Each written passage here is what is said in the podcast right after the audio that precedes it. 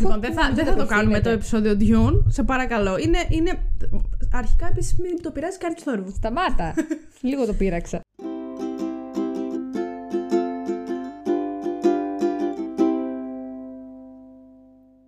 Καλώς ήρθατε σε ένα καινούριο επεισόδιο του Spoiler The Podcast, στο καλύτερο επεισόδιο που έχουμε κάνει μέχρι στιγμής. Αυτό θα το κρίνουν οι άλλοι. Όχι, εγώ το κρίνω ήδη από τώρα. Καλά, ναι, σωστά, για σένα μιλάμε. Βέβαια, όλα τα επεισόδια που κάνω σε αυτό το podcast είναι τέλεια, αλλά. Πάω να ξεράσω λίγο και έρχομαι. Άρχισε, ακόμα δεν ανοίξαμε τα μικρόφωνα. Συγκεντρώσου λίγο. Καλά, να το διορθώσω. Καλώς ήρθατε σε ένα ακόμα επεισόδιο του Spoiler The Podcast, στο οποίο θα ασχοληθούμε. Ναι. Με το καλύτερο πράγμα που έχουμε δει μέχρι στιγμής. Τώρα συμφωνούμε. Ναι.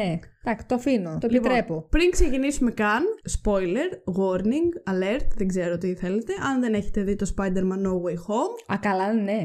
Να ξέρετε ότι εμφανίζονται και οι τρεις. Χα! Καλά, μου αρέσει. Δεν τρέπεσαι. Όχι, δεν τρέπομαι καθόλου. Το επεισόδιο αυτό θα ανέβει κάπου τέλη Ιανουαρίου ή αρχές Φεβρουαρίου. Άμα δεν το έχετε δει μέχρι τότε, εγώ τι να κάνω? Να εμβολιαζόσασταν, να πηγαίνατε σινεμά? Ρε εσύ, αρχικά πιο νωρίς πρέπει να το βγάλεις. Ισχύει, αλλά νομίζω έχω κάνει το πρόγραμμά μου. Δεν μας νοιάζει, Αλεξάνδρα μου. Εντάξει, πόσο πιο νωρίς. Ας βγει τότε να το έχει δει ο κόσμος. Να μπορεί να ακούσει το επεισόδιο. Μην βγει το επεισόδιο και δεν το ακούσει κανένας. Ξέρω. Για τον κόσμο ενδιαφέρθηκες εσύ, ναι. Πάντοτε. Το νούμερο ένα μέλημά μου είναι ο κόσμος. Ο κόσμος. Κόσμε μου. Πάντα είναι ο κόσμος. Να κόψω γλυκό. Ναι, θα κόψω γλυκό. Όπως καταλάβατε λοιπόν, θα μιλήσουμε για την τρίτη ταινία του Spider-Man, το No Way Home. Που παρά τον ηλίθιο τίτλο. Ο τίτλος, ενώ μου φάνηκε πολύ ηλίθιος, βγάζει νόημα. Θεωρώ ότι είναι πολύ καλύτερος από το Homecoming και το Far From Home. Όχι. Γιατί είναι όντως κανένας τρόπος να γυρίσεις σπίτι σου. Προσπαθούσαν όλοι να γυρίσουν σπίτι τους. Δεν μπορούσαν να το πούνε διαφορετικά, έπρεπε να το πούνε No Way Home. Δηλαδή δεν ξέρω, αγριομολόχα. Δεν ξέρω. Δεν μπορώ να σου πω. Έπρεπε να έχει το home μέσα, μπρε ηλίθεια. Αφού είναι homecoming, far from home. No way home. Άσε που έχει μέσα και το λόγο πέ. Τι να σου πω τώρα. Το no way home σου λέει δεν έχεις τρόπο να πας σπίτι σου. Επίσης έχει μέσα το no way, που σημαίνει ότι κάτι περιμένεις. Τύπου θα συμβεί αυτό, θα εμφανιστούν και οι τρεις Spider-Man. No way. Και όμως εμφανίστηκαν. Away. Μπράβο, το έχεις ψάξει πάρα πολύ. Εντάξει, όχι. Ακόμα δεν τρελαίνομαι με τον τίτλο. Καταλαβαίνω. Έπρεπε να είχε το home μέσα και να μην το είχε. Δεν θα στεναχωριόμουν ιδιαίτερα. Πάλι είδα μια εξαιρετική ταινία. Έτσι κι αλλιώς. Συμφωνώ. Οπότε εντάξει. Ήταν να το πω έτσι. Να το πω τέλος πάντων. Ήθελα να το πω. Είναι η καλύτερη ταινία της Marvel μέχρι στιγμής. Τι για το Phase 4 ή για όλα της Marvel? Γενικότερα. Ναι. Μπαίνει άνετα σε ένα. Κοίτα, νούμερο ένα, εγώ έχω το Infinity War. Εγώ ποιο το ξεπερνάει. Στο είχα πει. Το Endgame σου είχα πει νούμερο ένα. Είχες κάνει. Έλεος αν έχεις το Endgame νούμερο ένα. Ό,τι θέλω. Δεν θα σε ρωτήσω κιόλας. Παρ' όλα αυτά. Έλεος. Περνάει το Spider-Man No Way Home, το δικό μου νούμερο ένα που είναι το Infinity War. Ίσως μπορούν να είναι μαζί στη θέση νούμερο 1. Κοίταξε, θεωρώ βασικά ότι αυτή η ταινία μπαίνει σε ένα.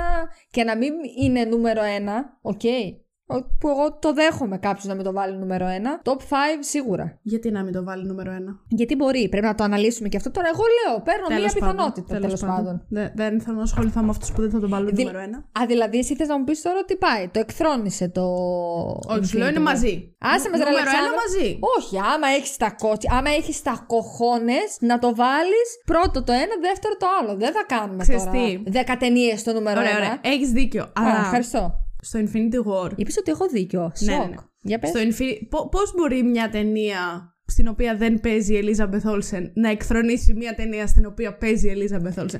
Πίστευες ότι θα κάνουμε επεισόδιο και δεν θα το πω. Μαζί δεν υπάρχει περίπτωση να μην δεν αναφερθεί. Τι να κάνουμε. Αλλά ακούω τι κάνεις και στα άλλα τα επεισόδια. Σε παρακολουθώ που δεν είμαι εγώ. Τι κάνω στα άλλα τα επεισόδια που δεν είσαι εσύ? Δεν αναφέρεις την Elizabeth Olsen. Εντάξει, μην με πουν τρελή. Είσαι εσύ εδώ που ξέρεις ότι είσαι τρελή. Ναι. Σωστά, ναι. Θέλω να πριν αρχίσουμε να αναλύουμε την ταινία. Ναι. Θέλω να ξεκινήσω με τα σχόλια που μου στείλανε στο Instagram. Α, ναι, για πες. Λοιπόν, μου έστειλαν από το Movies Cube Podcast, ο Πάνος και ο Αχιλλέας, οι οποίοι αν μας ακούνε, φιλάκια, χαιρετίσματα. Έχω ακούσει όλα τους τα επεισόδια, τους συμπαθώ πάρα πολύ. Ότι δηλώνουμε υπεύθυνα ότι είμαστε άφωνοι από την Πέμπτη. καλύτερη ταινία του MCU. Άνετα. Σου λέω, δεν θα σε έλεγα τρελό αν μου έλεγες ότι αυτή η ταινία μπαίνει νούμερο 1. Σίγουρα. Είμαστε και εμείς άφωνες από την Πέμπτη. Εννοείται. Είμαστε. Εννοείται. Excitement, θέλω να πάω να την ξαναδώ. Κι εγώ σίγουρα. Εγώ τους απάντησα. Μου απάντησες, δεν λέω τίποτα, θα τα πω όλα αύριο. Τέλος πάντων, ποιος είχε εσένα. Άλλη φορά θα στέλνω κολοδάχτυλα και κουράδες σε απαντήσεις. Να ξέρεις. Και μετά μου απάντησαν και η Κωνσταντίνα και η Αναστασία. Είναι τα δύο κορίτσια που έρχονται και κάνουμε γυμναστική στο γυμναστήριο. Αν μας ακούνε, επίσης σας στέλνω πολλά φυλάκια. Πώς την αντέχετε, θα πω εγώ. Α, έντε φύγε από εδώ, ρε. Λοιπόν, και η Κωνσταντίνα λέει: ήταν ό,τι καλύτερο έχω δει. 1000% σίγουρα βάζει η Κωνσταντίνα. Μπορώ να τη βλέπω κάθε μέρα, φίλη μου. Α, άνετα. Και λέει και ότι εκεί που ο Άντριου πιάνει τη Ζεντάγια πριν πέσει, πέθανα. Όλοι μας. Επίσης. Όλοι μας. Και η Αναστασία μου λέει: εγώ απλά μπήκα στο IMDb και έβαλα 10 πριν καν τελειώσει. Επίσης, φίλη μου. Α, εγώ πότε μπήκα. Μόλις τελείωσε. Λοιπόν, και με αυτόν τον τρόπο. Ψήφισα όμως. Ψήφισα. Με αυτόν τον τρόπο θα σας πω αμέσως τι βαθμολογία έχει στο IMDb, η οποία, αν δεν κάνω λάθος, πρέπει να είναι ένα 9,2 στα 10. Ακόμα έχει μείνει στο 9,1. 9,1. Εντάξει. Όλα θα βρεθούν και οι ηλίθιοι που θα πούνε. Ναι, εντάξει, δεν πειράζει. Δεν ενδιαφέρεται κανείς για αυτούς τους ηλίθιους. Η αλήθεια, δεν μας ενδιαφέρετε εσείς ηλίθιοι. 9,1 στα 10 και 72 Metascore. Και εγώ. Θέλω να ξεκινήσω και να πω ότι το βαθμολογώ εύκολα με ένα 10 στα 10. Α, τελικά το κρατάς. Σου λέω, δίνω 10 στα 10 με όλο μου το συναίσθημα. Ψυχούλα. Λογικά αν το δω, ναι, θα του βάλω 9. 9 στα δηλαδή 10. Δηλαδή μισό λεπτάκι, ούτε καν 9,5. Στο 9,5, εντάξει, δεν βάζω μισά, εγώ δεν τα μπορώ τα μισά. Α, σωστά, δεν τα μπορείς εσύ αυτά. Δεν μπορώ τα μισά. Δεν μπορείς εσύ αυτά, ναι. Του βάζω ένα 9 στα 10 για πολύ λίγες λεπτομέρειες που είχε, ρε παιδί μου, κάποια λαθάκια. Αλλά μπροστά σε όλο το υπερθέαμα της ταινίας δεν σε ενδιαφέρουν καθόλου όλα τα λάθη που βλέπεις. Οπότε ξεκάθαρα 10 στα 10. Σίγουρα δεν σε ενδιαφέρουν. Τώρα εσύ κάτσε και τα ψηρίζεις όλα. Απορώ μέσα στις 2,5 ώρες που έκλαιγες, 2 μάλλον, πώς κάτσε και βρήκες και τα plot holes. Βασικά έχω μεγάλη περιέργεια να δω ποια είναι αυτά τα περιβόητα σου plot holes. Θα σου πω. Όχι, ναι, δεν σε ρώτησα πριν, είδες. Ήθελα να τα μάθω όλα τώρα. Άμα μπορείς να μου λύσεις εμένα τις απορίες και να μου πεις ότι ξέρεις κάτι, αυτά δεν είναι plot holes, γιατί εξηγούνται έτσι και έτσι, να το δεχτώ ευχαρίστως. Έχω προσπαθήσει να το κάνω αυτό. Έχεις προσπαθήσει να το κάνεις. Ναι, καλά, εντάξει. Καλά. Δεν πήγε πολύ καλά. Θα βάλω εδώ πάνω δεξιά. Αν μας ακούτε από το YouTube, θα βάλω εδώ πάνω δεξιά link να πάτε να ακούσετε το Dune Part 1, Part 2. Για να δείτε πόσο η Βασιλεία δεν ξέρει να εξηγεί τα plot holes μιας ταινίας. Μα από ένα σημείο και μετά πιστεύω. Συγχύστηκα τόσο πολύ που δεν μπορούσα να μιλήσω. Έλεγα τα ίδια και τα ίδια. Μπας και τα εμπεδώσει αυτός ο εγκέφαλος. Δεν είναι εμπεδώσει ο εγκέφαλος, μα φούλου μαλακής έλεγες. Αχ, Χριστέ μου. Λοιπόν, δεν θα το κάνουμε το επεισόδιο Dune. Όχι, βέβαια. Δεν έχει καμία σχέση έτσι κι αλλιώς. Καμία. Ακριβώς. Άστο λίγο τον Dune παραπέρα, δεν πιάνει μία. Όχι, Spider-Man γιατί μπροστά. Γύρισες και είπες όμως, αν μπορέσεις να προσπαθήσω, γλυκούλα μου, να σου λύσω τα plot holes. Ρε παιδί μου, τώρα έχουμε γνώσεις και οι δύο. Στον Dune δεν έχουμε τόσες γνώσεις όσες έχουμε γι' αυτό. Για να σου πω ότι, α, ναι, ξέρεις κάτι, το είχα ξεχάσει αυτό. Να μου το εξηγήσεις και να σου πω, ναι, έχεις δίκιο. Στον Dune. Εντάξει. Κατάλαβες τι να δούμε πώς θα πάει και αυτό, δεν ξέρω. Καλά, αυτό είναι πολύ μακρινό πλάνο.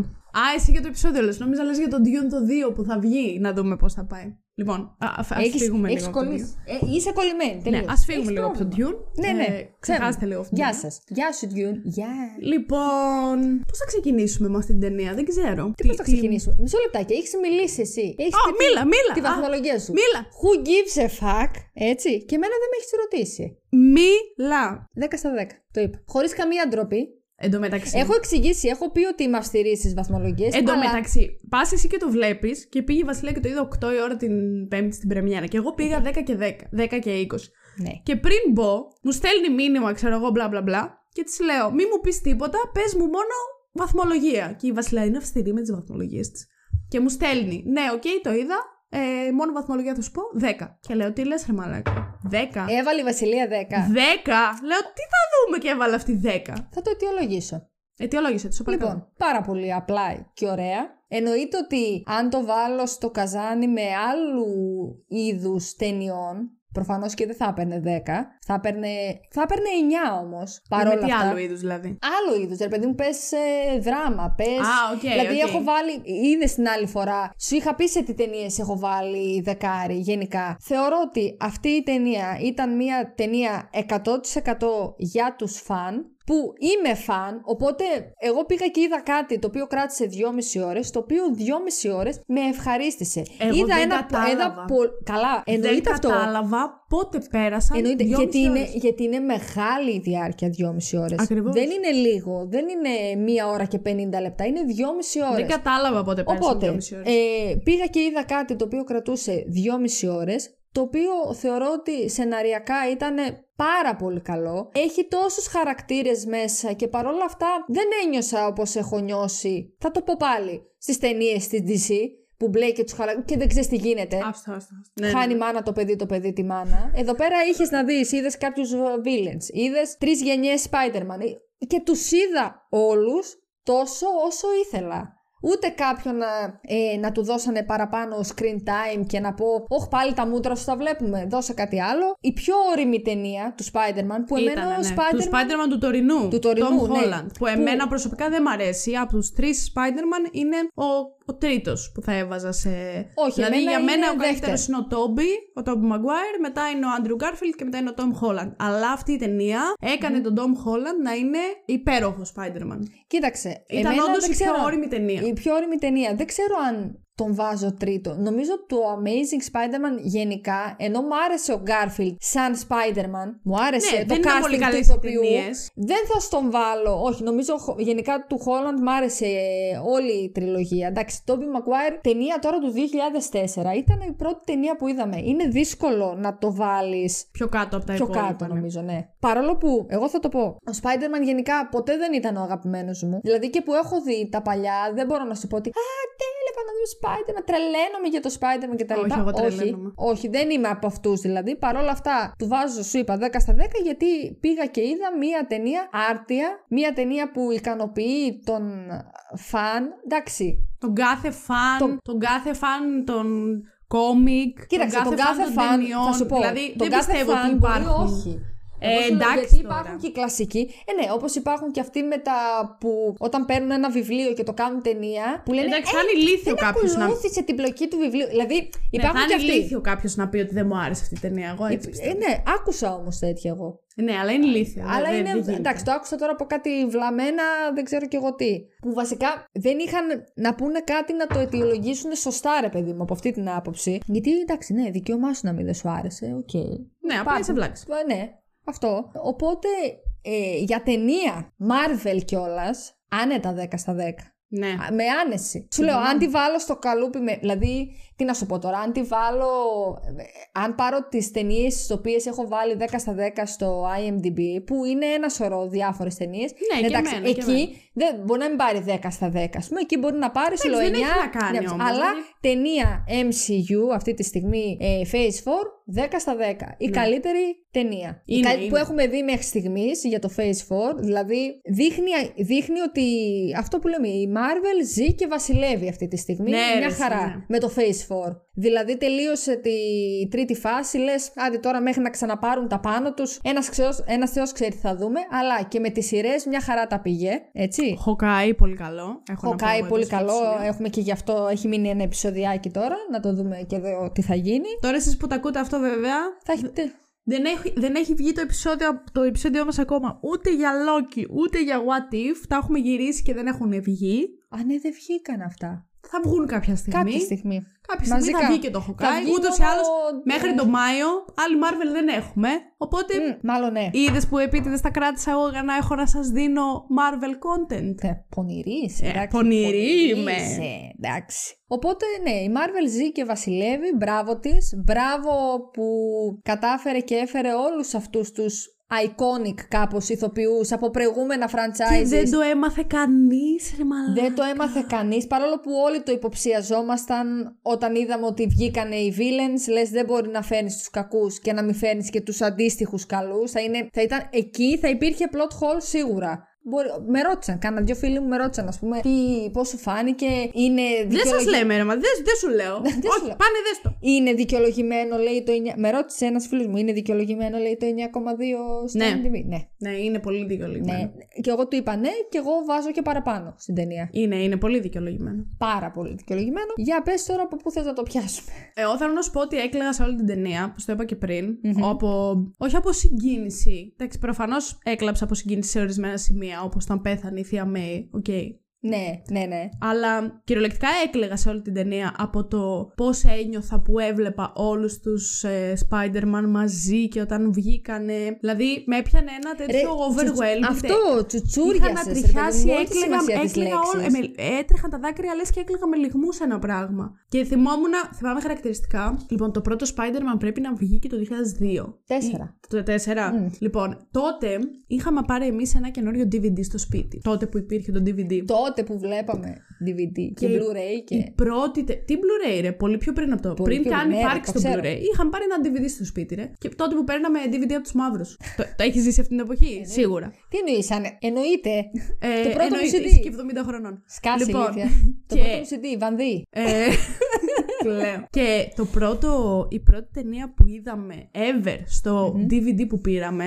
Ήταν το πρώτο Spider-Man. Α, ναι! Το ψάχνοντας τον Νέμο και το πρώτο Spider-Man. Ήταν τα πρώτα δύο DVD που είχαμε πάρει και βλέπαμε στο DVD το καινούριο. Και το θυμάμαι χαρακτηριστικά και τα έχω δει άπειρες φορές. Και το 1 και το 2 και το 3. Άπειρες φορές. Και με το που βγαίνει από την πύλη ο Τόμπι Μαγκουάιρ, δεν μπορώ να σου εξηγήσω. Εγώ ζηλεύω λίγο αυτά τα σινεμά στα οποία υπήρχαν αυτές οι τρελές οι αντιδράσεις που λες και πήρε πρωτάθλημα ο ΠΑΟΚ, ας πούμε. Και σε εμάς υπήρχε. Και σκέψου, στη δικιά μου την αίθουσα ήμασταν μετρημένα 30 άτομα, δεν ήταν παραπάνω. Καλά, και εμείς δεν ήμασταν παραπάνω. Πήγα σε μικρή αίθουσα.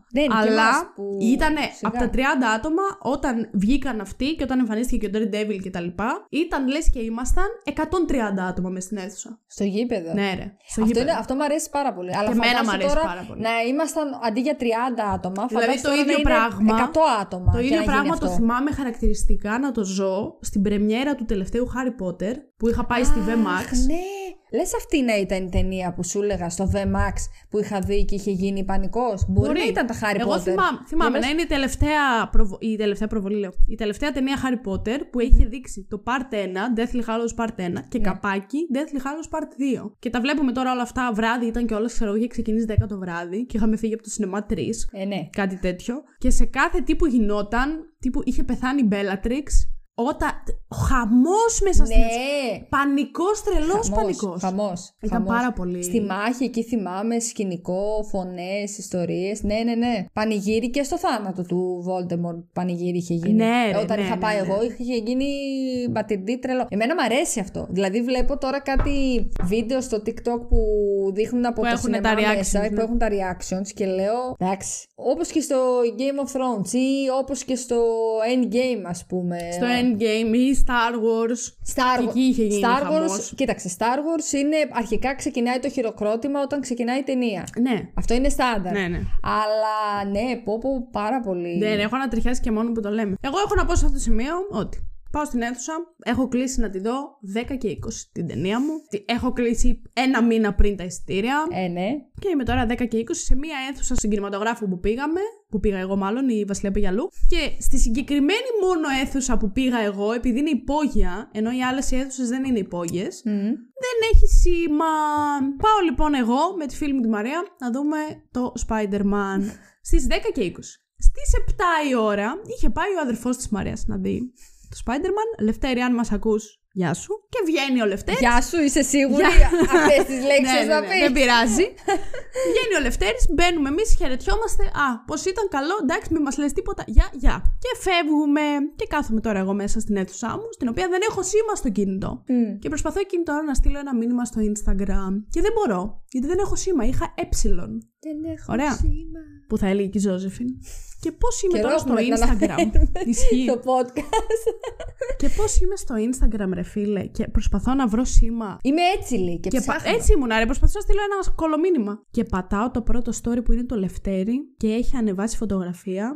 Τους δύο, τον Τόμπι Μαγκουάιρ και τον Άντρου Γκάρφιλντ, να αγκαλιάζονται, ρε. Βρε Λευτέρη. Και αυτό ήταν δευτερόλεπτα πριν αρχίσει η προβολή και μετά το διέγραψε το story ο Λευτέρης. Βρε Λευτέρη, σε έχω γραμμένο και είμαι εγώ σε φάση. Δεν τα κάνουμε αυτά. Να σε έχω ξενερώσει τη ζωή μου όλη, να έχω γυρίσει στη Μαρία και να της λέω: εγώ τώρα σηκώνομαι και φεύγω τώρα. Τώρα σηκώνομαι και φεύγω. Και, και γυρνάει η Μαρία και μου λέει: εντάξει, αφού το ήξερες ότι θα εμφανιστούν και οι τρεις. Παιδιά, δεν έχει σημασία. Σε έναν φαν της Marvel, θέλω να αρχίσω να κλαίω. Άλλο να το ξέρεις και άλλο να το βλέπεις. Πολλά νομίζουμε ότι θα συμβούνε γενικά, γιατί έτσι μας έχει μάθει η ίδια η Marvel. Πολλά νομίζουμε ότι θα συμβούνε και δεν συμβαίνουν. Αλλά μέχρι να το δεις. Εγώ θα πω το εξής. Βρε Λευτέρη, και κάθε Λευτέρη, Λευτερία που μπορεί να το κάνεις αυτό, σε πρεμιέρες τέτοιων έτσι anticipated ταινιών. Δεν ξέρω, δεν μου έρχονται οι αγγλικές λέξεις, οι ελληνικές λέξεις. Πρέπει να μου έχει μείνει από το χθεσινό εγκεφαλικό που έχω πάθει. Σε πρεμιέ, δηλαδή σε τέτοιου είδους ταινίες. Βγάλε, κάνε ρε παιδί μου story ότι πήγες να δεις το Spider-Man. Το διέγραψε μετά και έβαλε άλλο story με τον Tom Holland. Κι εγώ έβγαλα story, αλλά έβγαλα story στο πρώτο 1 λεπτό. Ακόμα δεν είχαν πατήσει τα πόδια τους στο έδαφος. Κατάλαβες, δηλαδή. Δεν τα κάνουμε αυτά. Πρεμιέρα, ο κόσμος περιμένει να το δει. Κάποιοι θα πάνε να το δούνε. Πολύ λίγοι θα πάνε να το δούνε πριν τις 8. Έτσι κι αλλιώς. Παρ' όλα αυτά. Ναι. Εντάξει. Κάθισα, λέει, στην ταινία, την είδα. Ναι, okay, ξενέρωσα ρε παιδί μου, αλλά εντάξει, δεν μειώθηκε καθόλου το αίσθημα που είχα όταν εμφανίστηκαν όλοι αυτοί. Τώρα, πώς θες να το ξεκινήσουμε, δεν έχω ιδέα. Θέλεις να την πάρουμε την ταινία έτσι σιγά-σιγά. Ναι, λοιπόν. Ξεκινάει λοιπόν η ταινία, θυμάμαι κιόλας, νομίζεις. Εντάξει, δεν είναι. Ξεκινάει η ταινία, έχει αποκαλυφθεί η ταυτότητα. Όλοι, ναι, οκ. Okay. Πάνε να του την πέσουν εκεί πέρα. Στο τα δρόμο. FBI και δεν ξέρω κι εγώ τι σημαίνουν. Καλά, τώρα πάνε να την πέσουν στο δρόμο και εσύ πολλή λεπτομέρεια θέλεις. Όχι, πάνε να την πέσουν στο δρόμο, είπα. Δεν είπα ποιοι. Εσύ είπες το FBI. Δεν μας απασχολεί. Δεν πάει να του την πέσει στο FBI σπίτι του. Και μετά στο σπίτι του. Ναι, αυτό. Ναι. Γι' αυτό είναι πολύ λεπτομέρεια. Ναι. Τέλος πάντων. Πάνε να τον την πέσουν τέλος πάντων, που ξέρουν ότι είναι αυτός. Και του την πέφτουνε. Του την πέσανε. Τέλος πάντων προσπαθεί να ξεφύγει από παντού. Εν τω μεταξύ έβλεπα μια φωτογραφία που έλεγε η διαφορά, λέει, μεταξύ των millennials και των Gen Z. Και είχε τη φωτογραφία από το Spider-Man 2. Με τη σκηνή στο τρένο που βγαίνει μάσκα του εκεί που προσπαθεί να σταματήσει το τρένο. Και τον βλέπουν όλοι οι επιβάτες του τρένου και του λένε: μην ανησυχείς, δεν το πούμε σε κανέναν, και του δίνουν τη μάσκα του. Και τώρα έρχεται τα Gen Z που ήταν όλοι με το τηλέφωνο με το που μπήκε ο Peter Parker μέσα στο σχολείο. Αυτή είναι μία από τις διαφορές. Πολύ μεγάλες διαφορές. Δεν θα αναλύσουμε τώρα το πώς εγώ δεν είμαι Gen Z, θέλω να πω σε αυτό το σημείο, αλλά τέλος πάντων. Εγώ νόμιζα ότι μεταξύ ότι ήσουν, αλλά είδες δεν είσαι. Θεωρητικά την εποχή που γεννήθηκα είναι Gen Z, υποτίθεται. Α, ναι! Είναι 97. Άρα είσαι Gen Z. Gen Z είσαι εσύ.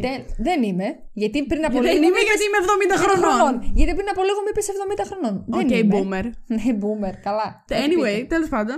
Ξεκινάει η ταινία λοιπόν. Είναι ο Πίτερ προσπαθεί να ξεφύγει από όλους. Έρχεται το FBI, του την πέφτει σπίτι του, γιατί ξέρω εγώ είσαι αυτός που έχεις κάνει όλα αυτά. Έχεις σκοτώσει τον Μυστέριο και μπλα μπλα μπλα. Και εκεί είναι που λες: τώρα χτυπάει κάποιος στο τραπέζι και θα αποκαλυφθεί ο Ματ Μέρτοκ, ο δικηγόρος του Daredevil. Ναι.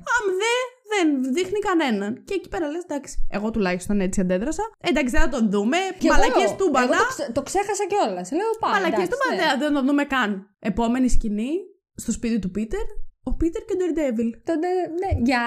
Και χαμός μες στο σινεμά. Χαμός. Πανικός να γίνεται. Λες και είδαμε. Δεν ξέρω. Εν τω μεταξύ δεν είναι και τόσο σημαντικός χαρακτήρας. Επειδή έπαιξε 2 λεπτά. Και γενικά σε πόσες ήταν η σεζόν του Daredevil? Ήταν 3, αλλά. 3. Έχει και πολύ καιρό. Δεν είναι ότι τον έχουμε δει και κάπου αλλού. Και είναι νομίζω αγαπημένος Daredevil γενικά αυτός. Γι' αυτό θέλουν να τον κρατήσουν. Γι' αυτό μάλλον θα τον κρατήσουν τον ηθοποιό και δεν θα τον αλλάξουν. Βγήκε ο Kevin Feige πριν από 2-3 μέρες από την πρεμιέρα και λέει ότι πλέον εντάξει, ο Charlie Cox είναι επιβεβαιωμένο ότι θα βρίσκεται στο MCU. Και σκέφτομαι εγώ ότι μας το λέει αυτό. Προφανώς δεν θα εμφανιστεί στο Spider-Man. Δηλαδή μας το λέει 2 μέρες πριν την πρεμιέρα. Γιατί να μας το πει αν είναι να εμφανιστεί? Καλή. Και τσακ, εμφανίζεται. Πολύ πονηρή. Πονηρή είμαι. Και τέλειο που έπιασε το τούβλο. Και του λέει ο άλλος: πώς το έκανες αυτό? Και λέει: I'm a really good lawyer. Ναι. Όχι, τώρα να σου πω που τον είδα αυτόν εκεί να εμφανίζεται, ψήθηκα να τη δω τη σειρά που δεν την έχω δει. Άκου τώρα κάτι πράγματα. Δεν ξέρω. Να τη δω, μωρέ. Δεστινά και δες και Jessica Jones. Γιατί εμένα μου αρέσει πάρα πολύ και Jessica Jones. Και το Punisher λένε ότι είναι. Και το Punisher είναι το καλύτερο από όλα αυτά. Όχι. Για μένα όχι, αλλά είναι πολύ καλό. Καλά, εσένα, τη δικιά σου γνώμη. Εμένα Daredevil και Jessica Jones μου αρέσουν πιο πολύ από το Punisher. Να το δεχτώ, να μην δεν το δεχτώ. Εγώ από όλες αυτές τις σειρές έχω Jessica Jones, Daredevil. Έχεις κρατήσει ακόμα το Netflix, Punisher. Δεν ξέρω. Θα τις βγάλουν. Το είχαν πει, αλλά δεν ξέρω αν τις έχουν βγάλει ακόμα. Ψάξω το λίγο, αλλά μου φαίνεται πως πρέπει να υπάρχουν. Τέλος πάντων, εμφανίζεται λοιπόν ο Daredevil, το οποίο παίζει και το λιγότερο σημαντικό πράγμα που έγινε. Παρ' όλα αυτά έγινε χαμός. Είναι σημαντικό γιατί μάλλον επειδή είναι αρκετά αγαπητός και σαν χαρακτήρα. Μάλλον στους φανς είναι αγαπητός σαν χαρακτήρας. Είναι. Όχι, φαίνεται, είναι σημαντικό, αλλά θέλω να πω σε σύγκριση με όλα όσα έγιναν. Καλά, ναι, εντάξει. Είναι το αυτό λιγότερο σημαντικό. Αλλά ήταν και αυτό κάτι στο οποίο πέσανε μέσα οι φανς. Επίσης, θα πω εγώ, μπράβο σε εσάς τους καμένους φανς που επιτέλους μετά από τόση θεωρία συνωμοσίας με τον Μεφίστο, δηλαδή μας τα κάνατε, δεν ξέρω κι εγώ τι μας τα κάνατε. Ρε, μέχρι και μέσα στην αίθουσα στο σινεμά για το Μεφίστο λέγανε. Δηλαδή φτάνει λίγο μετά όμως. Ναι, χαλαρώστε λίγο με το Μεφίστο, φτάνει. Παρόλα αυτά, μέσα στις τόσες θεωρίες συνωμοσίας, επιτέλους πέσατε μέσα, εμφανίστηκε και ο Τσάρλι Κόξ, εμφανίστηκε και ο Άντριου Γκάρφιλντ και ο Τόμπι Μακουάρη, συγχαρητήρια. Συμφωνώ. Δεν εμφανίστηκε έκτος από το Sinister Six. Οκ. Πες λίγο, έστελνα στη Βασιλεία της προάλλες μήνυμα πριν πάμε να δούμε την πρεμιέρα. Πες να ήταν την Πέμπτη το πρωί ή την Τετάρτη, δεν ξέρω. Τι λέγαμε. Κάτι λέγαμε και τις έστελνα εγώ. Σου στέλνω το εξής φωνητικό και να το θυμάσαι όταν θα κάνουμε το podcast και να λες η Αλεξάνδρα είναι πολύ μπροστά. Τίποτα δεν έγινε από όλα αυτά που σου έλεγα. Και εν τέλει, επιτέλους μου δίνεται πάτημα αυτή την ημέρα που κάνουμε αυτό το podcast για να πω ότι η Αλεξάνδρα είναι ηλίθια. Τι σου έλεγα, δεν θυμάμαι. Ότι θα υπάρχει έκτος κακός. Ήσουνα 100% σίγουρα. Πίστευα ότι θα υπάρχουν Sinister Six, ρε φίλε. Ότι θα έρθει και έκτος και δεν μας τον έδειξε στο τρέιλερ. Και θα είναι ποιος? Ο Venom. Ναι, πίστευα ότι είναι ο Venom. Ναι, θα είναι ο Venom. Λύσαξε. Τα λυσακά της τα μαύρα έφαγε. Γυρνάω και της λέω κι αν εν τέλει είναι ο Morbius, ας πούμε, και γίνεις ρεντίκολο βουκινό. Εν τω μεταξύ ο Τζάρετ Λέτο παίζει να πήγε στην πρεμιέρα του Spider-Man. Όχι, πήγε γιατί τώρα στα κοντά βγαίνει και τον Ιανουάριο. Και επειδή θα τον εντάξουν στο MCU, μάλλον ήταν φάση πρόμο, ας πούμε. Ναι, αλλά δεν ήξερα αν παίζει να παίζει την ταινία και γι' αυτό να πήγε. Γιατί από τις φωτογραφίες του Red Carpet, Andrew Garfield, Tobey Maguire δεν είδαμε. Όχι, βέβαια. Δεν θα τους βγάλουνε. Ναι, προφανώς δεν θα τους βγάλουν, αλλά θέλω να σου πω Jared Leto γιατί πήγε. Προφανώς πήγε για να προμοτάρει. Ναι, για να προμοτάρει τον Morbius που θα είναι μέσα στο MCU. Γιατί μπορεί να έπαιζε. Αυτό θέλω να πω. Ναι, όπως και να έχεις ηλίθεια. Δεν χρειάζεται να το. Το βασικό είναι αυτό. Εντάξει. Τι λέγαμε? Για το ότι πίστευες, ναι, σε ηλίθεια, για το ότι πίστευες ότι θα εμφανιστούν 6. Δεν χρειαζόταν, κατά τη γνώμη μου. Θεωρώ βέβαια ότι βάση κόμικ είναι ο Spider-Man και η Sinister Six. Δες τώρα τι γίνεται. Που βέβαια δεν είναι αυτή που είδαμε εμείς, οι 5. Οι βασικοί, οι 6 κακοί. Νομίζω πως δεν είναι όλοι αυτοί οι 5 που είδαμε εμείς στην ταινία. Είναι σίγουρα ο Doc Ock. Και ο Green Goblin. Και ο Green Goblin πρέπει να είναι στους original λέξη. Μου φαίνεται πως πρέπει να είναι και ο Rhino. Τέλος πάντων, δεν έχει τώρα σημασία γιατί δεν το είδαμε στην ταινία αυτό. Εγώ πίστευα πάρα πολύ ότι θα έρθει ένας έκτος, διότι μας τους έδειξαν και τους 5 στο τρέιλερ. Και λες ποιο είναι το στοιχείο το.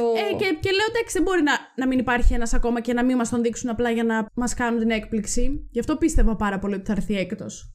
Τελικά δεν ήρθε. Τελικά, κοίταξε, θα το ξαναπώ. Δεν χρειαζόταν. Βέβαια, θεωρώ ότι το πρώτο. Πώς το λένε, το πρώτο το post-credit scene επί της ουσίας προμηνεί ότι υπάρχει ότι έχει έρθει το symbiote, έχει παραμείνει τέλος πάντων στον κόσμο, οπότε θεωρητικά ο έκτος από τους Sinister Six μάλλον θα θεωρείται όντως ο Venom. Δηλαδή μπορεί να μην είσαι εντελώς ηλίθια, αλλά όχι ο Venom που ξέρουμε εμείς νομίζω του Tom Hardy. Ναι, απλά έχει μείνει ένα εξωγήινο κομμάτι που δείχνει στο τέλος, έμεινε πίσω. Οπότε αυτό θα την κάνει όλη τη ζημιά. Δεν ξέρω όμως αν στα κόμικ υπάρχει άλλος Venom εκτός από τον Eddie Brock. Κοίταξε τώρα, επειδή ανοίξανε όμως το Multiverse, μπορεί, δεν ξέρω, μπορεί να κάνουν, ας πούμε, να μολύνει τον Ned, ας πούμε. Ναι, τέλος πάντων. Να γίνει ο Ned κακός. Γιατί πριν, δεν ξέρω αν το είδες αυτό. Χθες εγώ το είδα, επιβεβαιώθηκε και επίσημα ότι υπάρχει τέταρτη ταινία Spider-Man. Τριλογία, εγώ διάβασα. Είναι κανονικά τριλογία, αλλά αυτή τη στιγμή το. Αχ, το έλεγε κιόλας, περίμενε. Κάτσε, θα το διαβάσω ακριβώς. Που έλεγε ότι είναι in development. Που in development σημαίνει ότι προφανώς κάθονται ακόμα και ψάχνουν τα σενάρια κτλ. Δεν θα το βρω, γιατί εδώ κάτι δεν πάει καλά σε αυτό το στούντιο με το ίντερνετ. Εντάξει, δεν πειράζει. Τέλος πάντων, έλεγε όμως, θα το βρω μετά και θα σου δείξω, ότι Spider-Man 4 is currently in development. Το είπε ο Feige αυτό. Ναι, οκ. Okay. Ενώ ο Tom Holland υποτίθεται θέλει να κάνει ένα διάλειμμα, λέει. Αχ, ναι, διάβαζα κάτι άρθρα που έλεγε θέλει να συγκεντρωθεί στο να κάνει οικογένεια. Tom, άμα μας ακούς, είσαι 25 χρόνια. Tom, σίγουρα μας ακούς. Πιπίνι δεν είναι? Ναι, 25, κάπου τόσο. Πιπινάκι. Δεν υπάρχει λόγος, αγόρι μου. Έχεις όλη τη ζωή μπροστά σου να κάνεις παιδιά και οικογένεια. Μην βιάζεστε όλοι να κάνετε παιδιά από τα 25 σας. Πραγματικά. Περιμένετε λίγο να οριμάσει καλά το μέσα σας. Βγάλτε και άλλες ταινίες να δούμε κι εμείς. Είσαι ικανός να κάνεις παιδιά. Ναι, βασικό. Λεφτά έχεις, το ξέρουμε. Καλά. Μπράβο. Αλλά περίμενε λίγο. Μην βιάζεστε, ρε παιδιά. Υπάρχουν και μετά τα 30 για να γίνουν τα παιδιά. Δεν χρειάζεται να γίνουν όλα πριν τα 30. Μην βιάζεστε. Κάνε και την καριέρα σου. Εδραιώσου ακόμα καλύτερα στο χώρο. Δεν ξέρω, να δούμε κι εμείς καμιά ταινία ακόμα. Για τριλογία διάβασα. Καλέ, ναι. Δεν ξέρω τώρα όμως τι. Η τριλογία είπαν όμως ότι δεν είναι 100%. Νομίζω, είναι επιβεβαιωμένο. Και όταν λένε τριλογία Spider-Man εννοούν με Holland ή με τίποτα άλλο? Να δούμε και τέταρτο. Με Holland νομίζω, γιατί πριν βγει η ταινία είχε βγει ο Holland και είπε ότι είναι η τελευταία μου ταινία ως Spider-Man, ναι. Και μετά το ανέρεσαν αυτό και ο Feige και ο Holland και είπαν ότι εν τέλει θα βγάλουμε και άλλη μια τριλογία. Εδώ γύρισε και είπε σε μια συνέντευξη επίσης ότι έχει συμβόλαιο για να εμφανιστεί σε άλλες 12 ταινίες. Α, MCU. Καλά έγινε. Εντάξει, μπορεί να τον δούμε σε τίποτα post-credit scenes και τέτοια. Βρε Θωμά, τι θες τώρα να μας μπερδέψεις, θέλεις κι εσύ? Δεν ξέρω. Βρε Θωμά. Δηλαδή, αποφάσισε. Θα εμφανιστείς? Δεν θα εμφανιστείς. Τι θα κάνεις? 12 ταινίες είναι πάρα πολλές. 12 ταινίες. Εμείς με αυτά που γίνονται κάθε μέρα, μπορεί να μην ζούμε, να προλάβουμε να τις δούμε όλες. Γάμισε τα. Ισχύει αυτό. Καλά, δεν το συζητώ. Μια βόλτα βγείτε έξω στους δρόμους της πόλης, θα δείτε τι γίνεται. Στις δικιάς μας της πόλης. Τέλος πάντων.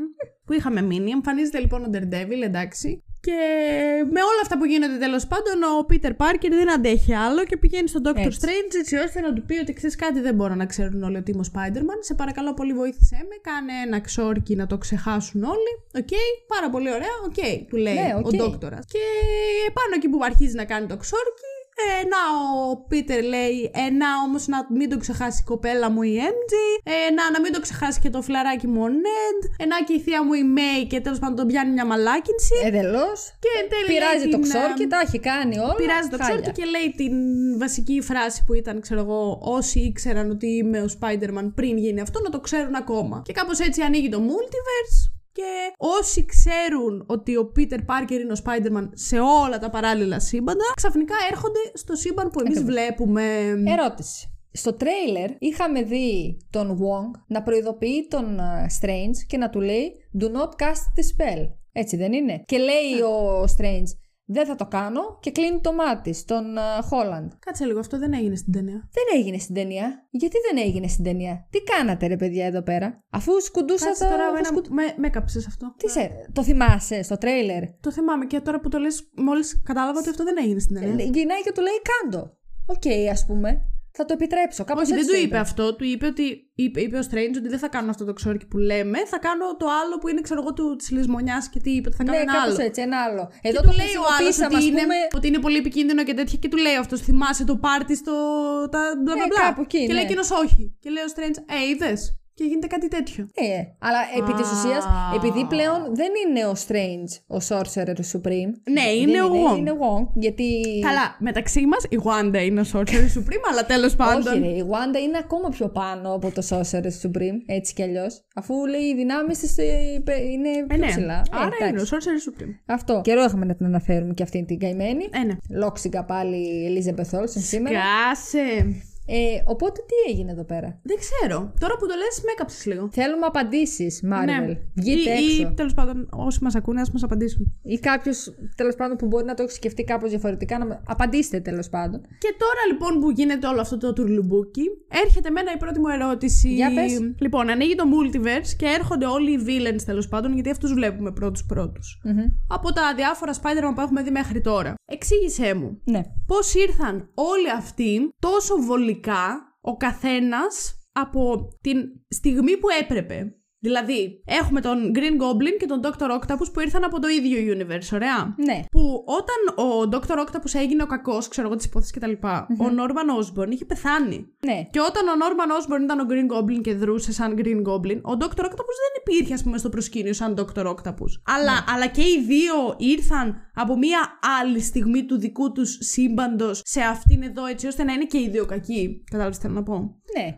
Τι ναι, τόσο βολικά, ας πούμε, ήρθαν όλοι κακοί από την απαραίτητη στιγμή που χρειαζόταν για να έρθουν. Τι βούρε, μάλλον. Ρε, τώρα πες, είναι πολύ τώρα, βολικό. Ρε, εσύ, άρχισες τώρα πάλι να ψηρίζεις τον κόσμο. Δηλαδή, κάνεις σαν αυτούς τους από πίσω που λέγανε ο Χόλαντ κατέστρεψε το Spider-Man. Μωρή. Είναι πολύ βολικό. Τι είναι πολύ βολικό. Είναι οι κακοί.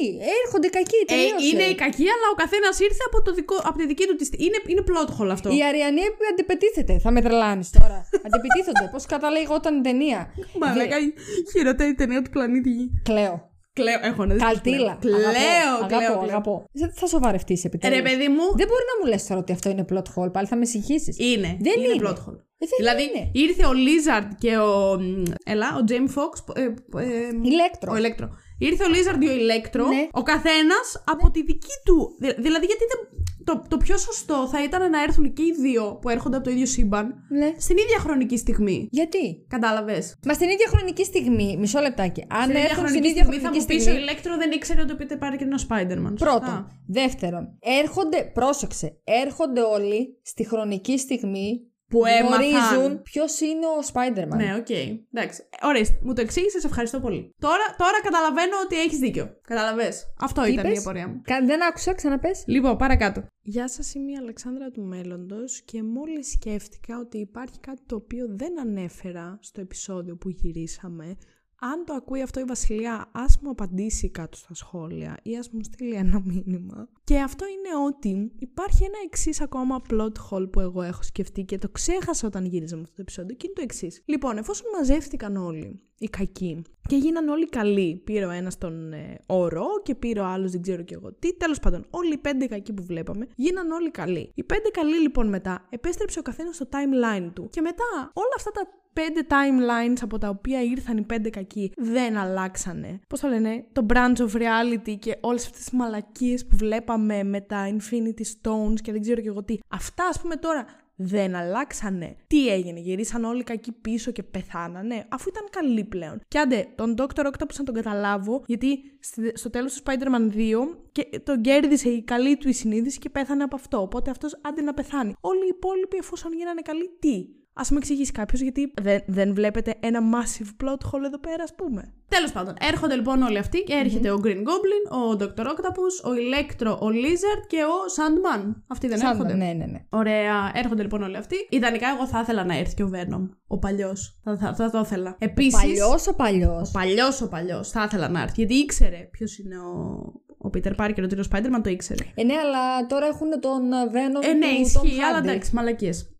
Επίσης θα ήθελα να έρθει και ο Χάρη, ο γιος του τέτοιου. Μάλλον τον κρατάνε, αυτόν κάτι γίνεται τώρα με αυτό. Ή μπορεί να είναι μία από τις θεωρίες στο φαν που έπεσαν έξω τέλος πάντων. Ή δεν θα τον δούμε ποτέ, γιατί ίσως γίνει Hobgoblin ο Ned. Αυτό το λένε πάρα πολύ. Αυτό είναι το λόγο, εγώ πρώτη φορά το ακούω από σένα τώρα. Τι εννοείς? Καλά, έχει βουήξει ο τόπος ότι σε περίπτωση καινούριας τριλογίας Spider-Man ή έστω καινούριας ταινίας γενικά Spider-Man, ότι ο Ned, ο κολλητός του, ας πούμε, θα γίνει Hobgoblin. Πρώτη φορά το ακούω. Και υπάρχει και μία φωτογραφία animated που είναι κάπως, που δείχνει τον Hobgoblin, νομίζω ότι είναι από τα κόμικ. Και μοιάζει πάρα πολύ εδώ μεταξύ στον Ned. Πάρα πολύ. Δεν ξέρω, εκτός αν είναι κάτι που φτιάξαν οι fans και νομίζω εγώ ότι είναι επίσημο ή όχι, δεν ξέρω. Ίσως γι' αυτό δεν είδες Χάρη. Εγώ πιστεύω ότι μπορεί όντως γι' αυτό να μην τον είδαμε, γιατί θα ξαναδούμε το Hobgoblin. Ο Χάρη όμως δεν έπαιζε ποτέ Hobgoblin ο Χάρη. Έπαιζε. Δεν είχε ποτέ το όνομα. Όχι. Οπότε δεν θα μπορούσαμε να πούμε ότι. Δεν μπορούσαμε να πούμε ότι ήταν Hobgoblin, απλά να ερχόταν σαν, ξέρω εγώ, ο φίλος του Χάρη. Όχι. Γιατί να. Κάτσε, ρε παιδί μου, φέραμε τους κακούς, φέραμε τους καλούς, θα φέρουμε και τους φίλους. Γάμο έχουμε, είσαι σοβαρή. Δηλαδή. Μωρέ, εντάξει, ο Χάρη, ο πρώτος ο Χάρη, όχι ο δεύτερος. Ναι, όχι στο Amazing Spider-Man, ο James Franco. Ναι. Θα ήθελα να τον δω. Ήταν βασικός χαρακτήρας, ρε φίλε. Εντάξει, είδες τον αρχή βασικό χαρακτήρα. Εντάξει, αμάν, μπορούμε να έχουμε ένα παράπονο τέλος πάντων. Θέλω να δω αυτόν, θέλω να δω εκείνον. Anyway, εμφανίζονται όλοι αυτοί οι βλαμμένοι. Και ξαφνικά τον Tom Holland τον πιάνει η καλοσύνη του και δεν ξέρω και εγώ τι. Ναι, γιατί ο Strange του λέει, ξέρεις κάτι, πρέπει να τους στείλουμε όλους πίσω γιατί έχει αυτή τη μαλακία. Ναι. Και ο Tom Holland, επειδή του είπε η θεία του η May να είσαι καλός άνθρωπος και όλες τις μπουρδες. Ναι. Λέει. Εμείς όλοι είμαστε κακοί άνθρωποι. Καλά, κατά βάθος δεν πιστεύω ότι όντως υπάρχει άνθρωπος που θα το έκανε αυτό. Όχι αυτό συγκεκριμένα, αλλά το στοιχείο του εγωισμού το έχουμε αποφύσει μας οι άνθρωποι. Καλά, εντάξει, εννοείται αυτό. Δηλαδή και ο Σπάιντ, ο Πίτερ είπε ότι δεν μπορώ ρε εσύ θεία Μέη να το κάνω αυτό, πρέπει να το κάνω πίσω. Δεν μπορώ ρε πια. Δεν γίνεται. Ναι, αλλά εν τέλει έγινε. Εν τέλει το έκανε. Εν τω μεταξύ, κάποια στιγμή στο σινεμά, εγώ κοιτάω και λέω: έλα βρε πουλάκι μου τώρα, λέω τι κακός έπιασε και σε εμάς. Να πάνε στο καλό. Και όχι απλά να τους κρατήσει στο universe του. Να τους θεραπεύσει κιόλας. Ναι. Έχει πολλές απαιτήσεις ο Τόμ. Ήθελε το παιδί. Δεν ξέρω τι κακό το βρήκε. Τέλος πάντων, τους κρατάει, ναι. Τους θεραπεύει. Λέει ότι θα τους θεραπεύσει. Και προφανώς οι κακοί, όντας κακοί, δεν γουστάρουν και πάρα πολύ. Δεν θέλουν, οπότε ψιλοδραπετεύουν. Θεραπεύει μόνο τον Ντοκόκ. Οι υπόλοιποι δραπετεύουν. Τέλος πάντων φεύγουν γιατί όλοι είναι κακοί και εντάξει. Αναμενόμενο. Κλαίω με το γεγονός ότι κατάφερε να παγιδεύσει τον Strange στο Mirror, με τα μαθηματικά. Στο Mirror Dimension. Στο Mirror Dimension. Και δηλαδή. Ναι, αλλά ξέρεις τι άλλο είναι πολύ cool. Τα μαθηματικά!